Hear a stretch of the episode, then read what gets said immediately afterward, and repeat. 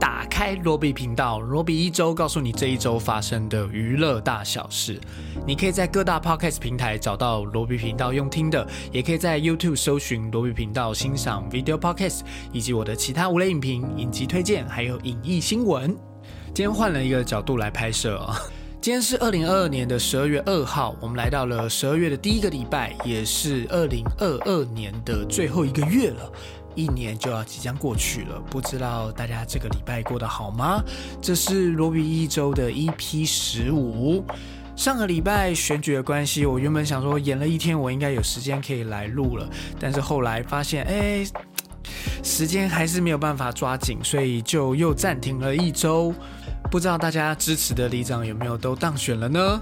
那上个礼拜呢，我做了一件蛮特别的事情，就是我找了一个朋友。剧好友梗的 J 来跟我一起录一个对谈式的 video podcast，我们一起聊了最近在上映的一部台湾电影，叫做《哈永家》。不知道大家喜不喜欢这个形式？我自己觉得那一天我的表现是蛮差的，就是可能临场的反应啊，或者是一些准备的资料不是那么的充足。但好险有对方有 J 的关系。有一个人帮我补充了很多我应该要讲的话，或者是一些我可能讲不出来的观点等等的。我自己剪完之后是还蛮喜欢那一集的节目的，希望也可以继续发展这样子的节目。那今天我刚回来的时候，因为今天好像是我们口罩可以解封的第二天，基本上路上的人大部分都还是有戴着口罩的吧，对吧？然后我看到有少数几个人没有戴口罩了。这一点真的是蛮有趣的，我不知道你们在路上看到有几成的人是不戴口罩的，心里面还是会有一种哎，怎么他犯规了，或者是这样子的感觉。然后你回头一想，才发现哎，不对，现在口罩禁令在户外已经是没有的了。可是老实说，我觉得那个大家对于口罩的这个依赖感跟安全感，还是没有那么一时之间就可以放下来的。所以我想，这还是要时间，而且需要一些人做一些表率吧。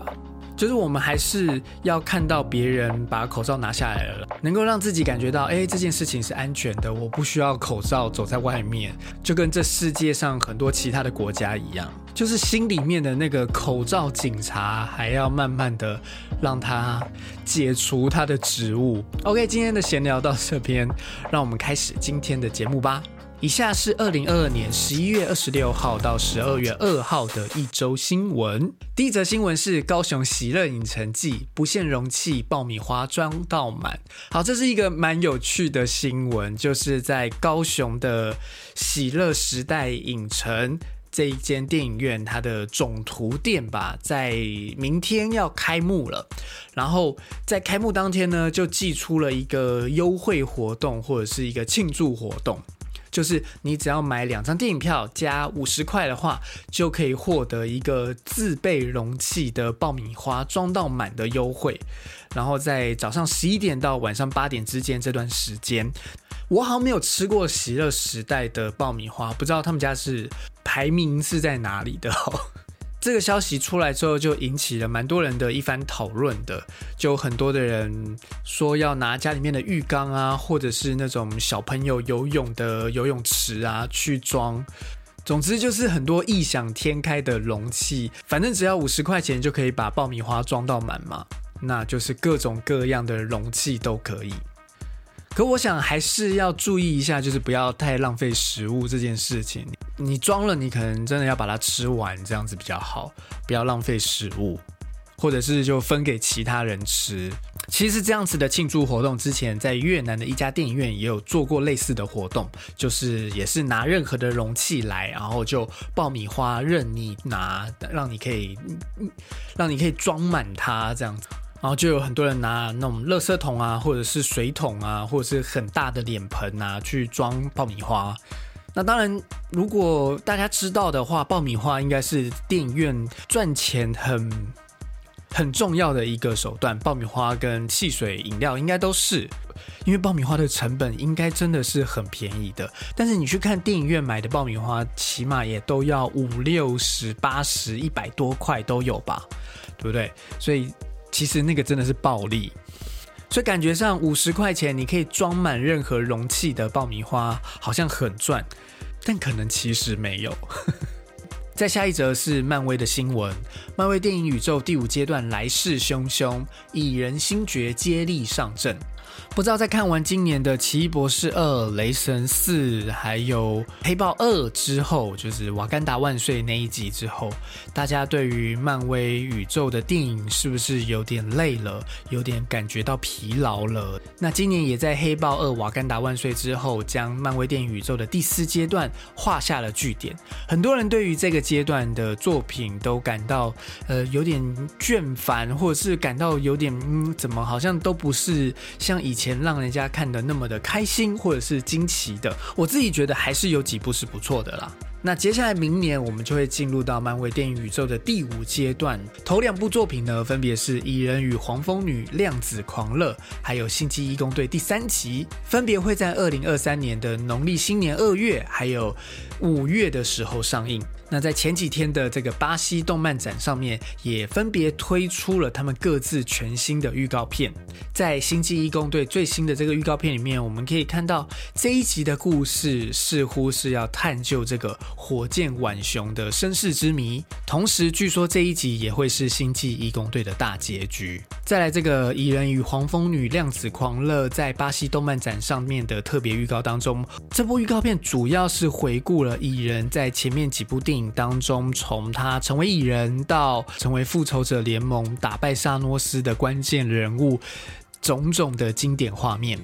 对了，上个礼拜在 Disney Plus 上面还上线了一部《星际义工队》的圣诞特别篇，就是一个《星际义工队》的圣诞节特别的短片故事。这个短片故事还蛮精彩的，就是一个简单、格局不大，又能表现出所有角色个性，以及让观众有许多惊喜的一个小故事。然后也被蛮多人誉为是漫威第四阶段最精彩的一部作品。还没有看的人，我觉得是很适合在最近。找个朋友，大家一起在家里面看这一部很欢乐的一个星际义工队的短片。下一则新闻是李安筹备拍摄《李小龙传》。这个新闻就在讲，我们都很爱戴的台湾导演李安，终于有他新片的消息了。而且这次他要拍摄的是香港的传奇武术家，也是一代巨星李小龙的传记电影，并且已经有主角的人选了。饰演这个李小龙的就是他的儿子李纯，而且传说李纯已经秘密接受了三年的特训，为了这个角色。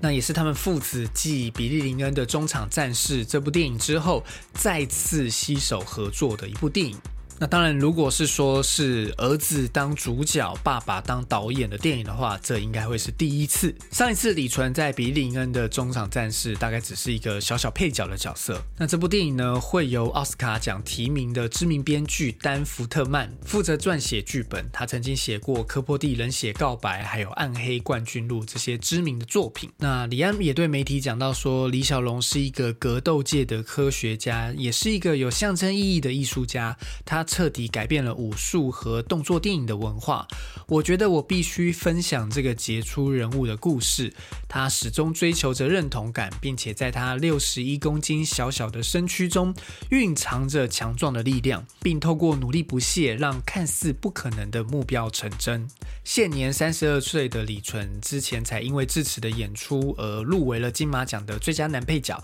这也是他第二次入围最佳男配角这个奖项。所以说，除了他是李安的儿子之外，他在作为一个演员的演技方面的能力也是受到肯定的。不过我自己是也没有看《目击者》，也还没有看《智齿》啦，所以不是很确定李纯的演技是否能够胜任这个角色。我自己看到新闻的当下是觉得有一点惊惊啦，好，就是有一种不要吧 的感觉。不过我相信李安导演，好吗？嗯，希望这部电影能够顺利拍完，然后非常的好看。接着下一则是一个奥斯卡的新闻，呃，这应该是一个很小的新闻，就是尊重入围，明年奥斯卡现场将颁发二十三项奖项。那这是因为今年奥斯卡颁奖典礼了，为了想要缩短这个颁奖典礼的时间，所以将许多的奖项，包括了最佳配乐、最佳妆法、最佳纪录短片等八个奖项，提前在前一天颁发。那得奖者只能大家一起上台接受大家拍手，然后没有办法讲话，就引发了许多的争议。大家都觉得这样子的做法是不太好的。那今年这个奥斯卡奖的主办单位就是美国影艺学院，当然是，尤其是今年又发生这么大的事情之后，是很想要赢回他们大家对这个奖项的尊重跟信任度的。所以，除了很早就决定了颁奖典礼的主持人是由 Jimmy Kimmel 之外，最近则是宣布所有的奖项，明年奥斯卡奖上面都会现场颁奖。那这个新闻里面也讲到，明年有一个很大的重点，就是《妈的多重宇宙》这部电影呢，会入围奥斯卡奖多少的奖项，并且会在台上拿到几座的奖项呢？以及杨紫琼有没有办法靠着这部电影拿下奥斯卡奖的影后讲座？下一则新闻也是一个奖项的新闻，这是韩国的青龙奖首位华人青龙奖的影后《分手的决心》拿下了最佳女主角奖。那韩国电影界的最高荣耀就是这个青龙奖颁奖典礼，在上个月的二十五号颁奖。汤唯以《分手的决心》这部电影拿下了最佳女主角的讲座，成为首位的华人青龙奖的影后，并且他上台致辞的时候是以中文、英文以及韩文三个声道、三种语言上台致辞的。《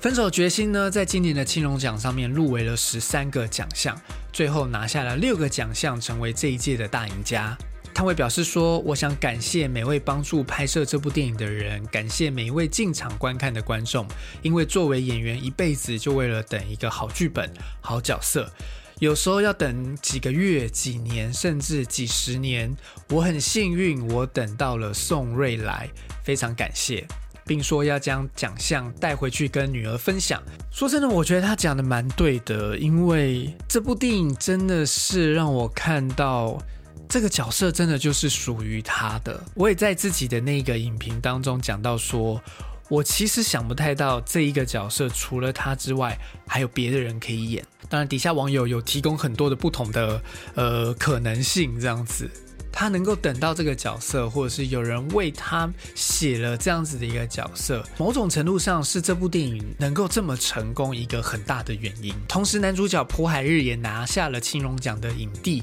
朴赞玉则是继共同警戒区 JSA 还有原罪犯之后，第三度拿下了最佳导演的奖项，同时也拿下了青龙奖的最大奖，叫做最优秀作品奖。接下来我们来介绍本周的新片。首先，我们来看在串流上面会上线的新片。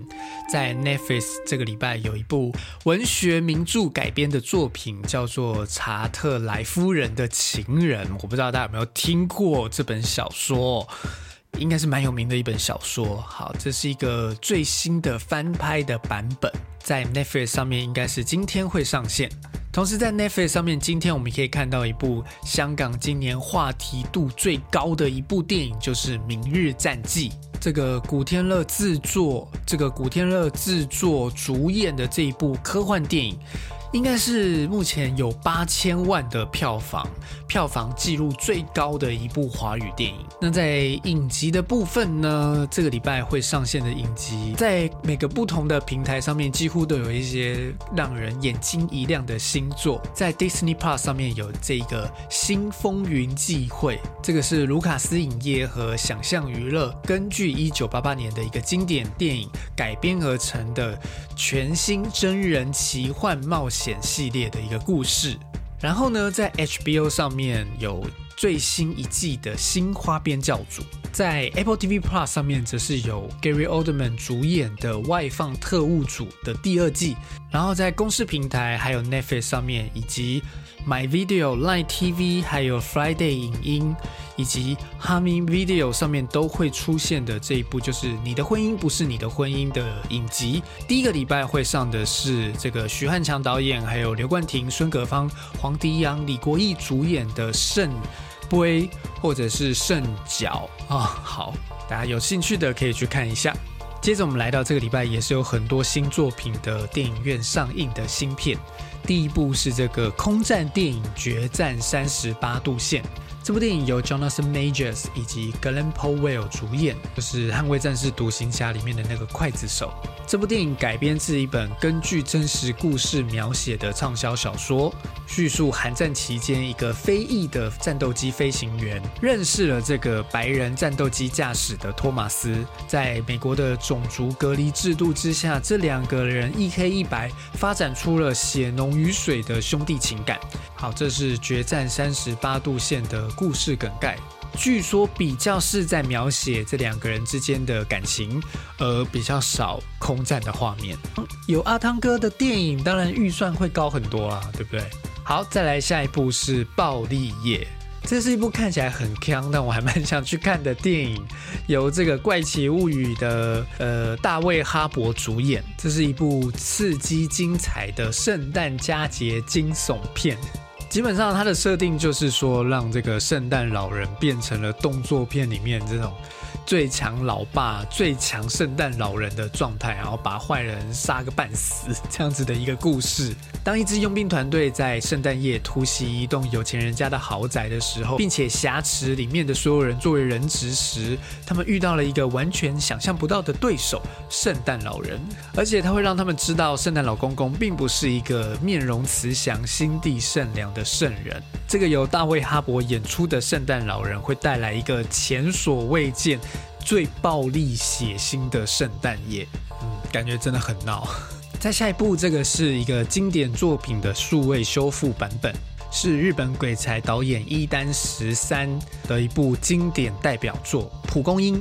这是一部关于拉面的美食电影。在讲货车司机五郎和阿刚再次送货的途中，临时起意走进了一个带着孩子的寡妇蒲公英开的拉面店。他们开始对这个拉面的口味提出了一些意见。那蒲公英就朝着要做出全镇最好吃的拉面而努力，这样子的一个故事。这是一部很经典的日本电影，然后最近在金马影展上面重映的时候，大家看完也都觉得，哎，还是非常的好看。所以，如果你家附近有这部电影上映，然后你有时间去看的话，我还蛮推荐你去看的。再来，这是《天才狂欢派对》的最终章，这算是一个动画短片集结而成的一部电影，总共有五个导演推出的五个短片，有点像是去电影院看《爱死机器人》的感觉吧，这样子。再下来呢，是一个韩寒导演的大陆电影，叫做《四海》，由刘浩然、刘浩存、沈腾、伊正、乔杉主演。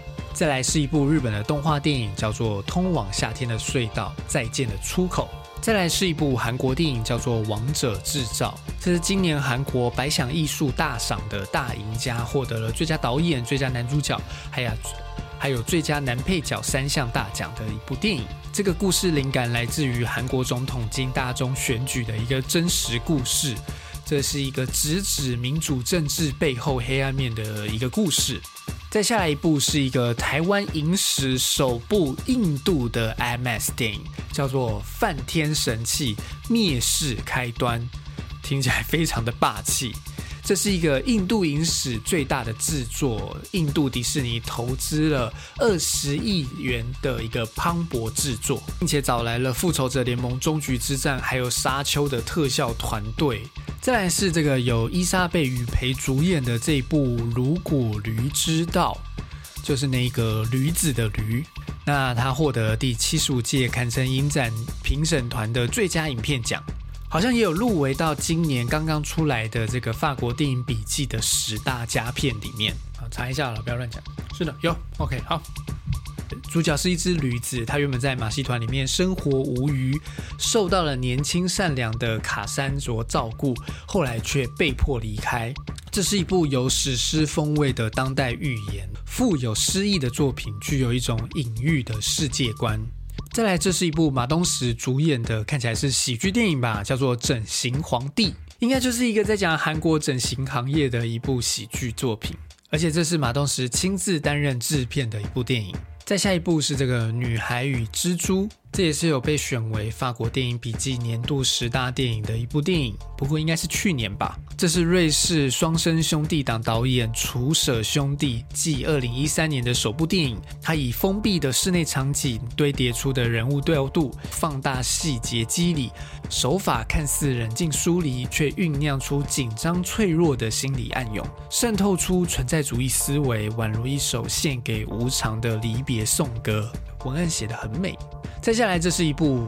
应该也是喜剧电影，叫做《五星响宴》。这个明星就比较多了，有雷夫·范恩斯、安雅·泰勒·乔伊，还有尼可拉斯·霍特。那这部电影在讲一对年轻的情侣到了一间远近驰名、一位难求的顶级餐厅用餐。这间餐厅除了颇具盛名的主厨，除了绝佳的料理之外，极度讲求食材所呈现的故事以及美感的张力。这次更准备了让宾客们意想不到的伟大杰作。最后是这个有参加今年威尼斯影展的竞赛作品的一部日本电影，叫做《还有爱的日子》，导演的是生田晃司，情感真实细腻，家贫如潮，剧情叙述一对年轻的夫妻与前度情人。剪不断理还乱的三角恋，情节转折超乎想象，非常贴近真实生活，让人看得感同身受。不仅得到蔡明亮的激赏，说让我升起了一些冲动，很想再拍一些剧情片。OK，这就是本周上映的新片，希望大家能够多多进到电影院里面去欣赏这些精彩的电影喽。本期节目就到这边，有什么意见欢迎留言让我知道。喜欢这个节目，请给我五星好评，YouTube 按个赞。我们下一集节目再见，拜拜。